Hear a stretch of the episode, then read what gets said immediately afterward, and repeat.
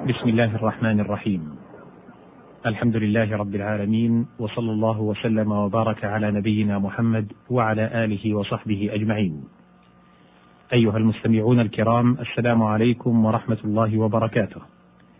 أحييكم وأرحب بكم أجمل ترحيب وتحية في مطلع هذا اللقاء مع برنامج غريب القرآن. وهو برنامج نتناول فيه ألفاظا من القرآن الكريم. نوليها الإيضاح من خلال ما قالته العرب الفصحاء في شعرهم ونثرهم. وقد كان المقام قد توقف بنا فيما سبق عند مادة الحاء والضاد والراء.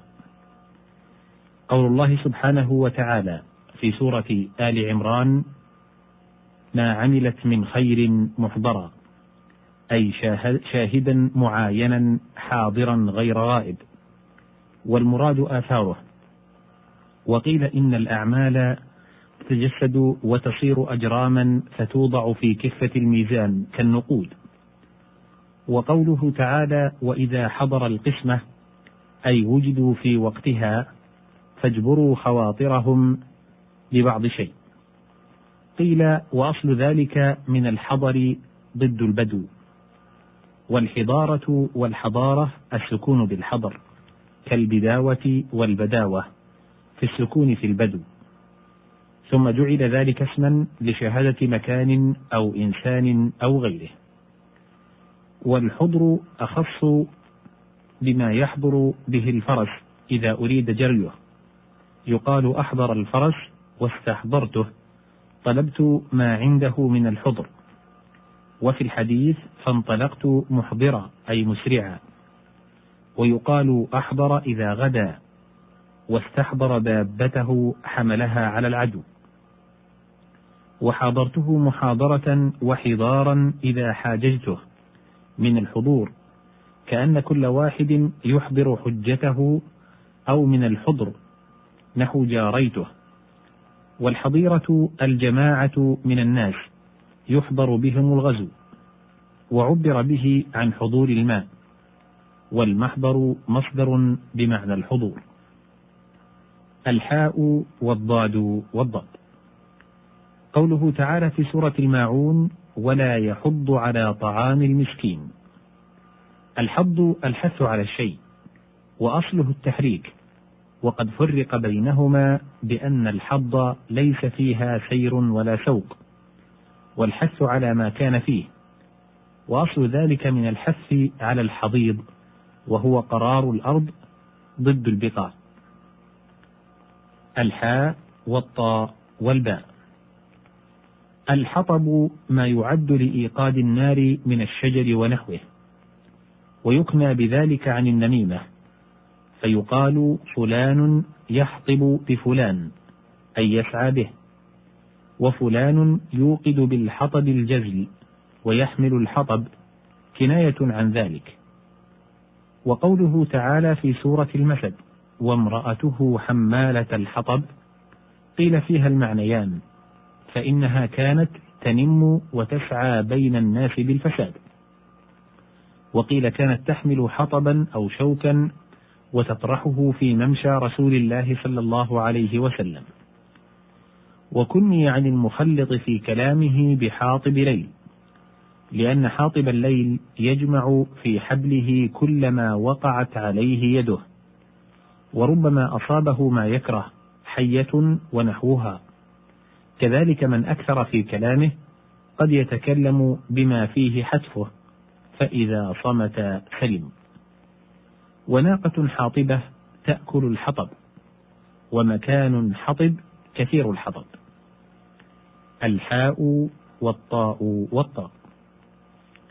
قوله تعالى في سورة البقرة وقولوا حطة قيل أمروا أن يقولوا هذا اللفظ بعينه كما تعبدنا ربنا بألفاظ مخصوصة لا يقوم غيرها مقامها وإن وفي معناها كالتكبير والشهادة. وقيل بل أمروا بأن يقولوا ذلك وما في معناه أي حط عنا ذنوبنا. وقيل معناه قولوا صوابا. وأصل المادة من الحط وهو الإنزال من علو إلى أسفل. نحو حططت الرحل عن الدابة وجارية محطوطة المتنين أي مجدولة الخصر. ويعبر به عن النقصان فيقال حطني حطيطة أي نقص مما علي. الحاء والطاء والميم. قال الله سبحانه وتعالى في سورة الزمر ثم يجعله حطاما.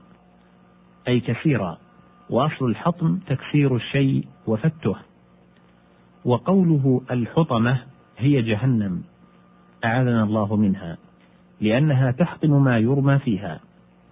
ورجل حطمة أي أكول تشبيها بالنار كقوله كأنما في جوفه تنور. والحطمة أيضا والحطم السائق للإبل أو لراعيها بعنف. وفي الحديث شر الرعاء الحطمة. وتمثل الحجاج بقول الشاعر هذا أوان الشد فاشتدي زيم قد لفها الليل بسواق حطم. ليس براعي إبل ولا غنم ولا بجزار على ظهر وضم. فقال حطمه يحطمه حطما قال تعالى لا يحطمنكم سليمان وجنوده. والحطيم لأنه يحطم من قصده بسوء كبكة تبك أعناق الجبابرة وهو الحجر الذي تحت ميزاب الكعبة. وقال النضر سمي لما رفع البيت ترك ذلك محطوما أي منحطا. وتصور من الحطمة شدة الغيظ فقيل أقبل يتحطم علينا أي يتوقد غيظا. وفي الحديث قال لعلي أين درعك الحطمية؟ قيل هي الثقيلة العريضة وقيل هي التي تكسر السيوف وقيل منسوب إلى بطن من عبد القيس يقال لهم بنو حطمة أو حطامة والحطام ما تكسر يبسا ثم قيل لكل ما تناهى في الكسر حطام الحاء والضاء والراء. قال تعالى في سورة الإسراء وما كان عطاء ربك محظورا.